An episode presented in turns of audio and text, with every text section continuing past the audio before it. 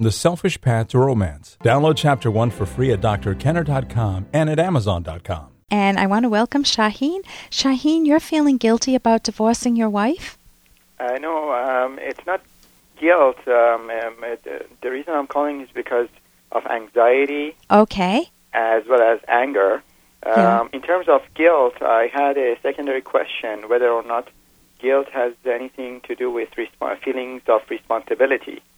Oh, guilt has everything to do with your standards of what's good and bad. And I'm sorry. yes, guilt guilt guilt is the emotion that tells me, Ellen, you acted against your own moral standards. Right. But sometimes or many times we feel guilty and we didn't earn it. We didn't do anything wrong, but we don't have we we just are blaming ourselves anyway. Our standards uh, Dr. are Kenner, I had a very difficult time hearing you. Could you speak up a little bit? Okay. Um, so guilt guilt means you're acting against your own moral standards, but we don't oh can you hear me now? Yes. Okay, we don't always set proper standards, so many times we suffer unnecessarily with unearned guilt, guilt that we have not earned. So you said that. Tell me what's going on with your um, divorce that's causing the anxiety and anger. Well, the anger is because um, I found out that this was a pre-existing condition. Okay, the pre-existing condition is what? basically, uh, um, after I took my wife to the doctor and then the hospital, they went through a variety of tests and then they diagnosed her with MS, multiple sclerosis. Okay, so she has MS. How long have you been married? Uh, we've been married for about, uh, well, I mean, our separation uh, was uh, in April of last year, Yeah. but we got married uh, um, actually June of 2008. So you were married for how long? Uh, we were married for about, uh, let's say, uh, uh, eh, nine months, Okay, so nine to ten months. if if I un- we only lived together for about a month. Okay, if I understand the story correctly, then you married your wife without knowing that she had MS. Uh, yes, that's right. And you found out within a month, or you found out very shortly after you married that. well, um, after we got married, we didn't live together for a while because uh, she came from uh, another country, okay, and uh, when she arrived, um, she uh, was hospitalized within four days. yeah, and um, the doctor told me that it is MS right away. And you think she knew it in 99% MS. advance? Sorry? You think that she knew that in advance? Well, after uh, being hospitalized for 16 days, and after uh, uh, the insurance that I had taken out for her um, went and investigated her past medical history, they found out that it was pre-existing, and they didn't cover her expenses. Okay, meaning that so when they did the investigative work or when you found out that she had had it in this other country. What was the other country? Uh, Iran. Iran. Okay, so she came over with MS. You're th- thinking that she didn't have any health problems and suddenly you're married to somebody who has very serious health problems. That's and right. you're angry because she you think she lied to you. She knew it in advance and just Um, either she knew it or her parents knew. So, meaning that you feel set up. Oh, that's right. Well, I feel very angry because I mean that was something that I should have known. I mean, had I known that she had MS, I probably wouldn't have married her. Okay. Did you know her at all before she came over? Or was it an arranged marriage? Well, it was um, Hey, I got to interrupt this because we've got to pay some bills. 30 seconds, that's it. A very quick ad, and then Ellen will be back. Romance. Ugh, I wish guys knew more about what we want from a relationship. Boy, I wish I knew more about what I want. Where's that ad I saw? Ah, here it is The Selfish Path to Romance, a serious romance guidebook. Download chapter one for free at selfishromance.com and buy it at amazon.com. Hmm, The Selfish Path to Romance. That is interesting. or was it an arranged marriage? well, it was um, well, I um, I I did my best to get to know her. yeah. By email or how? Uh, well, also by spending some about a month with her. Okay, over in Iran or That's right. Okay. And nothing came out then about health problems. Well, the only uh, the only thing that I saw in her was uh, some uh, some sleeplessness or insomnia. I didn't know which it was, which which which that was, but um, I mean, I didn't make too much out of it. Yeah. So what would you like some help with? Sorry, What would you like me to help you with?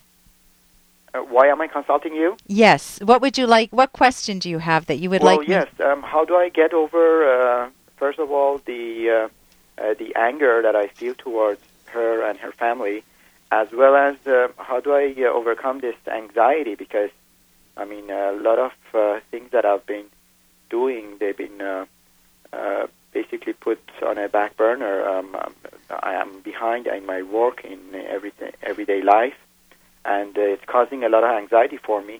When did um, you? You're combined with the fact that she might create greater liabilities for me.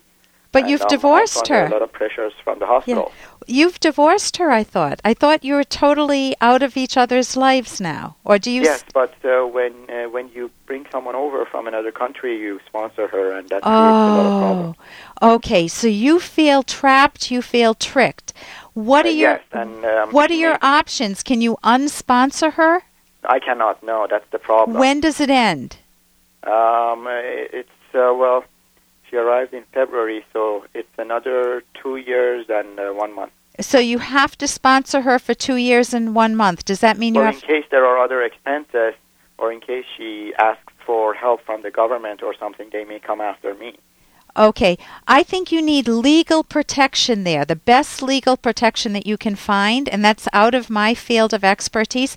I think, in terms of your anger and anxiety, you want to focus it on protecting yourself and see if there's any way, anger is, if there's any way that you can undo the injustice. If you don't want to be married to her, if you don't want the responsibility of her, um, if you feel that you were deceived by her parents because it was pre existing, then you have every right to try to pursue legal means to cut ties with her and her family. Right. And that's a legal issue. In terms of the anger, you want to use it to motivate you not to get revenge at her family because that's just going to complicate your life, but to focus it on how can you minimize uh, the burden for the next two two or so years that you have. It two years will go by fairly fast, and then you're free of her. Yes.